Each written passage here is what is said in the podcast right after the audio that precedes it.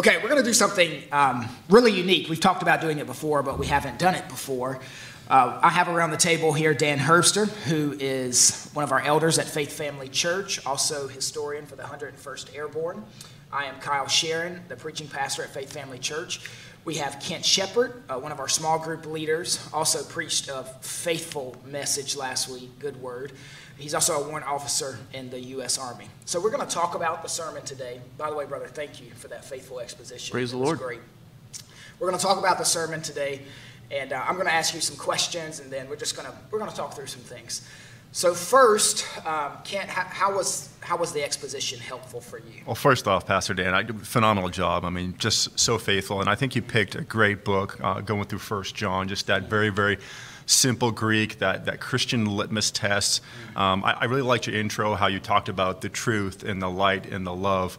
And I know that you, you said you don't care very much for alliterations, but when you broke it down with the age, the Antichrist, the anointed, you're able to take you know quite a few verses of Scripture and break them up into tangible chunks that we can look at, really reflect upon ourselves. How are we standing for truth? What's the age that's going going on that we're currently living in, and how should the anointed respond to that? So phenomenal message. It was really, really a blessing to me. Praise the Lord. I, am I'm, I'm glad that was helpful because that honestly, I find that this is the hardest part. It's finding a structure so that I can understand what's really there and that some people will get uh, take something away from it. And okay, let's talk about this particular text. It's not a light one. So John poses the question, "What time is it?" My kids are always asking, "Is it dinner time? is it dinner time?" Well, John says here it's Antichrist time. So throughout the text, we have singular, plural going back and forth. Singular, antichrist, plural, antichrists, with an S on the end. So let's, let's talk about first antichrist, this pseudo Christ that was in the text, this devil's darling, this satanic Superman. And, um, you know, the question that's often answered and addressed during this text is who is the Antichrist? And people have had made all kinds of wild and strange speculations as to who he is. I've heard uh, Franklin D. Roosevelt. I've heard Mussolini. I've heard the Antichrist was Hitler, Stalin. I've heard the Antichrist was uh, Bill Clinton. I've heard the Antichrist was the Pope, many different popes. Uh, every U.S. president has been on the suspect list for the Antichrist. It is interesting, church family, to know that the Antichrist is male. So um, Ladies, yes. you're off the hook. There exactly, you go. Exactly. I, it's, a, it's a male. Uh, I wanted to read this to you specifically, uh, Dan. John F. Kennedy was a particular candidate for the Antichrist. He was the first Roman Catholic president. He was believed to move according to the Pope's bidding. In the, 1950s, in the 1956, at the Democratic Convention, he received, get this, 666 votes Tragically, Kennedy was shot in Dallas, and many people waited for him to return from the dead to prove his true identity as the Antichrist. So the wild speculations are everywhere. Mm-hmm. Uh, even our last president, President Barack Obama, um, on a Sunday before Barack Obama's election, Robert Jeffress, who is a pastor of First Baptist Church in Dallas, a Southern Baptist church, said that if President Obama were elected, his victory would lead to the reign of the Antichrist. And I have a quote here. He said, I want you to hear me tonight. I'm not saying that President Obama is the Antichrist. I'm not saying that at all. One reason I know he's not the Antichrist is that the Antichrist is going to have much higher numbers, poll numbers, when he comes.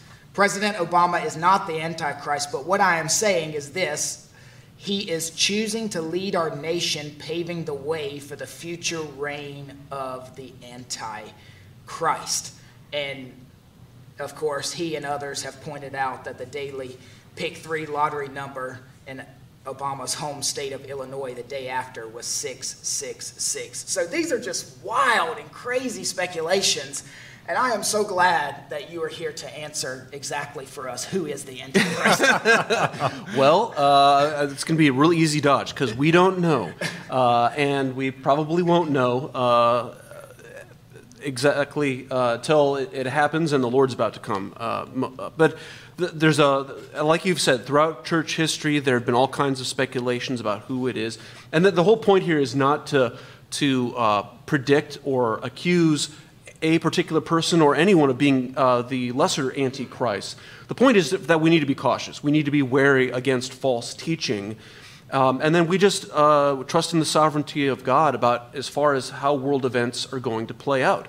Uh, that's the way we've always been. It's not exactly a exciting answer because a lot of times when we have these prophecies, whether it's the book of Revelation or the book of Daniel that you've been going through so faithfully, we often want to, and even rightly so, intellectually, we're curious about how these things could play out.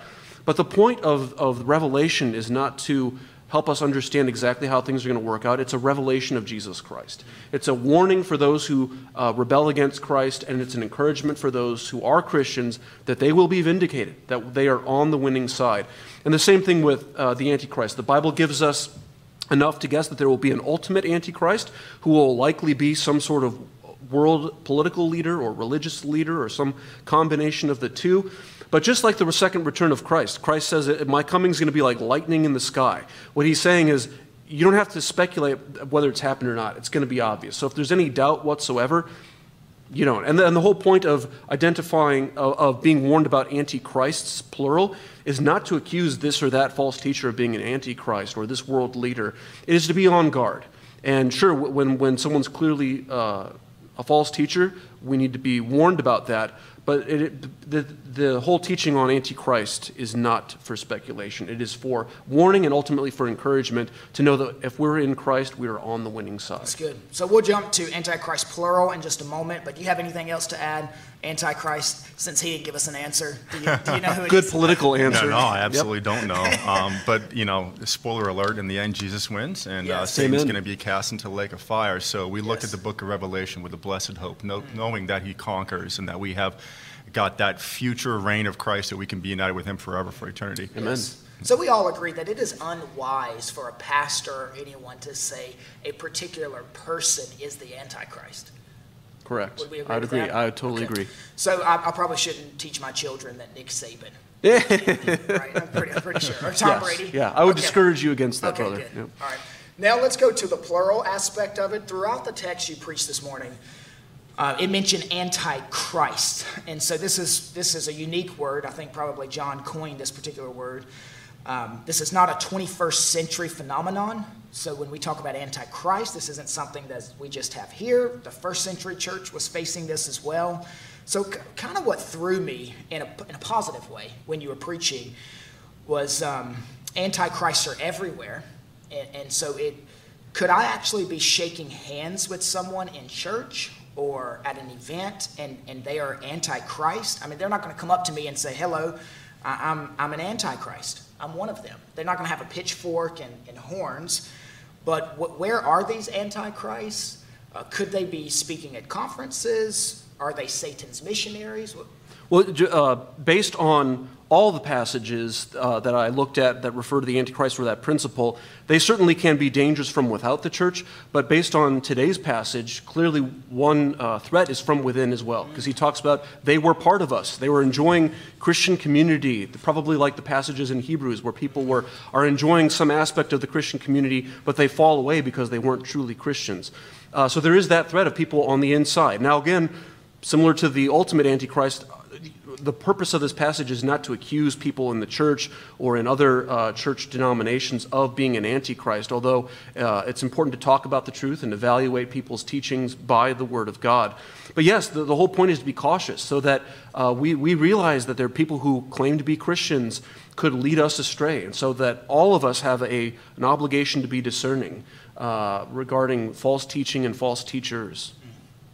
You have any thoughts on that, Kent? So when, when you talk to somebody who professes faith in Christ, and then we, we ask them, like, you know, how can we tell if somebody is truly a born again believer? Of course, you've got the fruit component of their faith, but then there's the perseverance.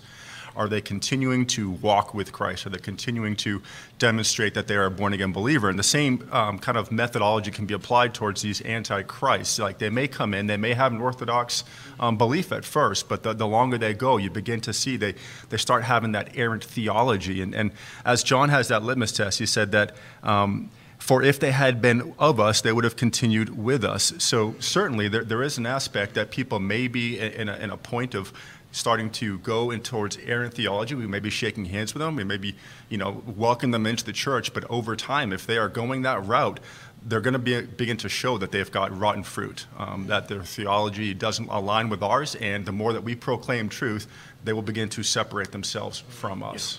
And of course, it kind of raises an implication. I didn't harp, I just kind of alluded to it, but I didn't have time to go into this. This is one of the many reasons we do church discipline at this church. And folks who've been through our membership class know that uh, the, the reason we do that is out of a heart of love. If someone Absolutely. either is straying away in their teaching from Christianity or their lifestyle is, is showing evidence that they are uh, blatantly disobeying Christ, we have an obligation as, as church members to pursue them in love, to seek reconciliation and repentance. And if not, we remove them lovingly from our membership roles with the hope that that would uh, cause them to, to repent and return. Right, and so the, the role of pastor um, in Greek it is a shepherd. Exactly. So you know we're called to shepherd the flock, but there's times where we have to fend off from the wolves that are coming in trying to take away our sheep. So uh, we start to see people coming in teaching errant theology. We have to stop them in their tracks and let them know that that's not going to fly in the church. Exactly. Good.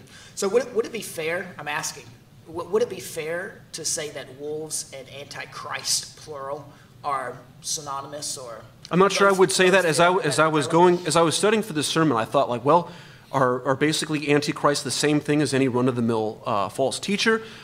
Is, there, is anyone who isn't a believer in one sense an Antichrist because by their lifestyle, by what they believe, they're, they're opposing Christ in some shape, manner, or form?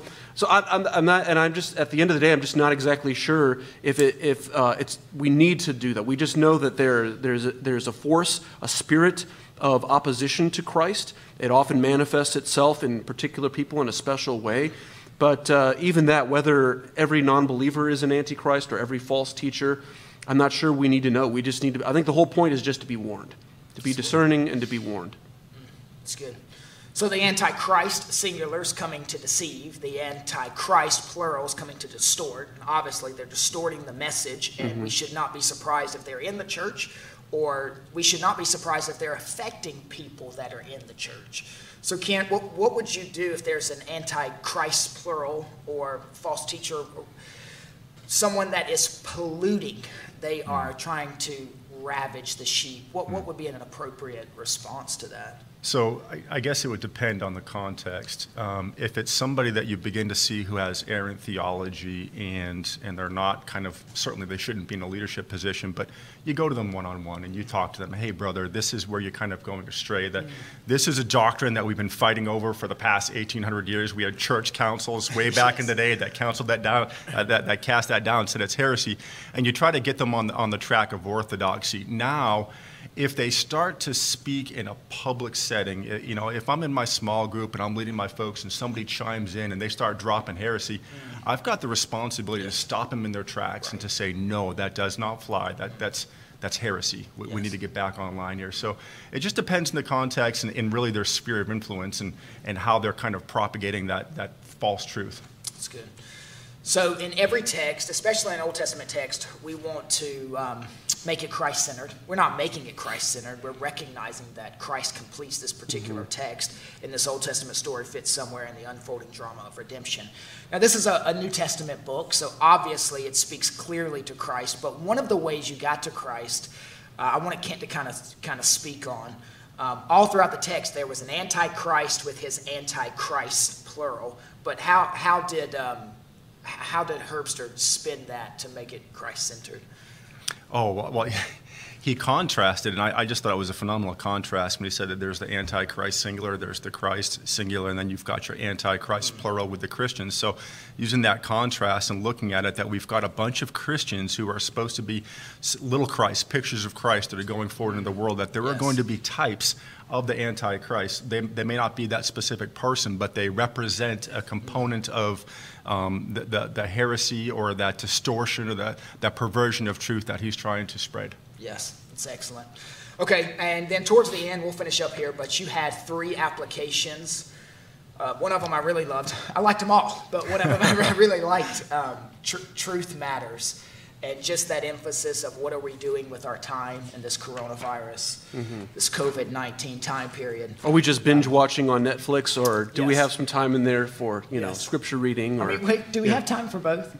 I mean, because I'm binge watching. I a little find I well. find a way to do both. So you know, that's, I think each person needs to discern that on their own. Yeah. But yeah, I mean, we need to take advantage. And why is it when we have the most free time mm. that we are the least disciplined? Yep. Mm. You know, and so let, you know, finding times, and we, we want to give our, our people some time here. Do you have anything to add on the first application, Truth Matters, before we go to the second? So something I always tell people is we shouldn't major in the minors. And mm. so if you're always focusing on the minors and what that mm. stuff is looking like, we, we have to know what the true doctrine, the true, go, true Oh, gospel, the, the things of the faith that we have to defend. If we know that, then we're, we're easily um, we're able to discern when those false falsehoods come into the church. Best best illustration of that I've ever heard is that uh, for training bank tellers to spot counterfeits, the, the best way is not to expose them to lots of counterfeits, but to make them know the real thing so well That's right. that they can they can spot a counterfeit. I think that and I've heard that used. I'm not the first person to come up with that, but I think it's a great way to know that. I mean, there's some benefit in studying different cults or false teachings out there,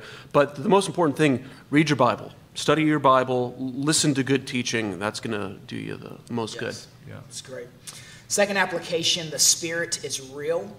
So, um, We, we, we folks who are more doctrinally inclined, I think, need to be reminded of Yeah, that every yeah. now and then. yes, Yeah. yeah. All right, let's just, people that are reformed, that Sure. have a high yeah. view of the sovereignty Not that of everybody in the church is reformed, Right. of course. People that have a high view of the sovereignty of God, um, they, they tend to neg- neglect the, the Spirit's power, or at least it comes, it comes across that way. Sure. So we, we don't want to be, we don't want to be guilty of that.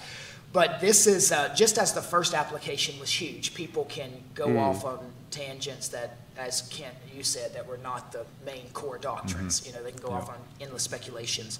But the second application, um, people can place such an emphasis on the Spirit that you wonder if there are other members of the Trinity. And could you could you speak to that?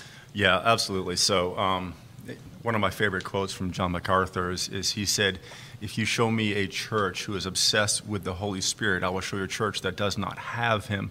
Uh, because the function of the Holy Spirit is to point us to Christ and not to himself. So, we have to really understand the ministry of the Holy Spirit and how he's influencing us, informing our conscience, and comforting us, guiding us, growing us into, into Christ's image and our sanctification. So, yes, he, he is within us, he, he indwells us, but um, it's, it's not for chaos. We should have a sober view of what the Holy Spirit does in each of us and understand that he's there to, to, to keep us uh, persevering. Um, So does um, would does Jesus and God shine the spotlight on the Holy Spirit, or how, do, how does that work biblically? so, biblically, the Holy Spirit shines a spotlight on Christ. And, and then Christ reveals the Father to us. So it, it's, it's, a, it's a progression of sorts, and that, you know, regeneration is a function of the Holy Spirit, that He makes us new and, and He keeps us. Um, So, it, yeah, I, I think it's got that, that proper flow. But it, in the Trinity, um, all of them work together um, as the Godhead. All of them have specific roles and functions. I'm not going to come out and do a, a whole Systematic, theology yeah, yes. of, of the Trinity. Um, we'll be here all day, but yeah. Yes, that's good. That's great. And the Spirit is real. And I thought this was this was in, interesting as well. Your last application, the last hour, um, and are we living in the last hour? What are some implications of that? What comfort do we have knowing that we could be facing some difficult, knowing that a lot of our people, how does, let me ask you this question, both of you. Yeah. How does this passage comfort some of our people with, with, the, with knowing application number two, the Spirit is real, and that this is the last hour? How does this passage comfort our people? We, we've got people that have lost their jobs. We have people who own their own businesses, and, and they're not going to, it's not going to mess them up missing a month of, of checks, but they have, they're having to lay off their employees, and that's difficult for them. We have people maybe husbands and wives that are at home and this is the first time they've spent some time together in a long time and they found out man my marriage isn't near as strong as i thought it was.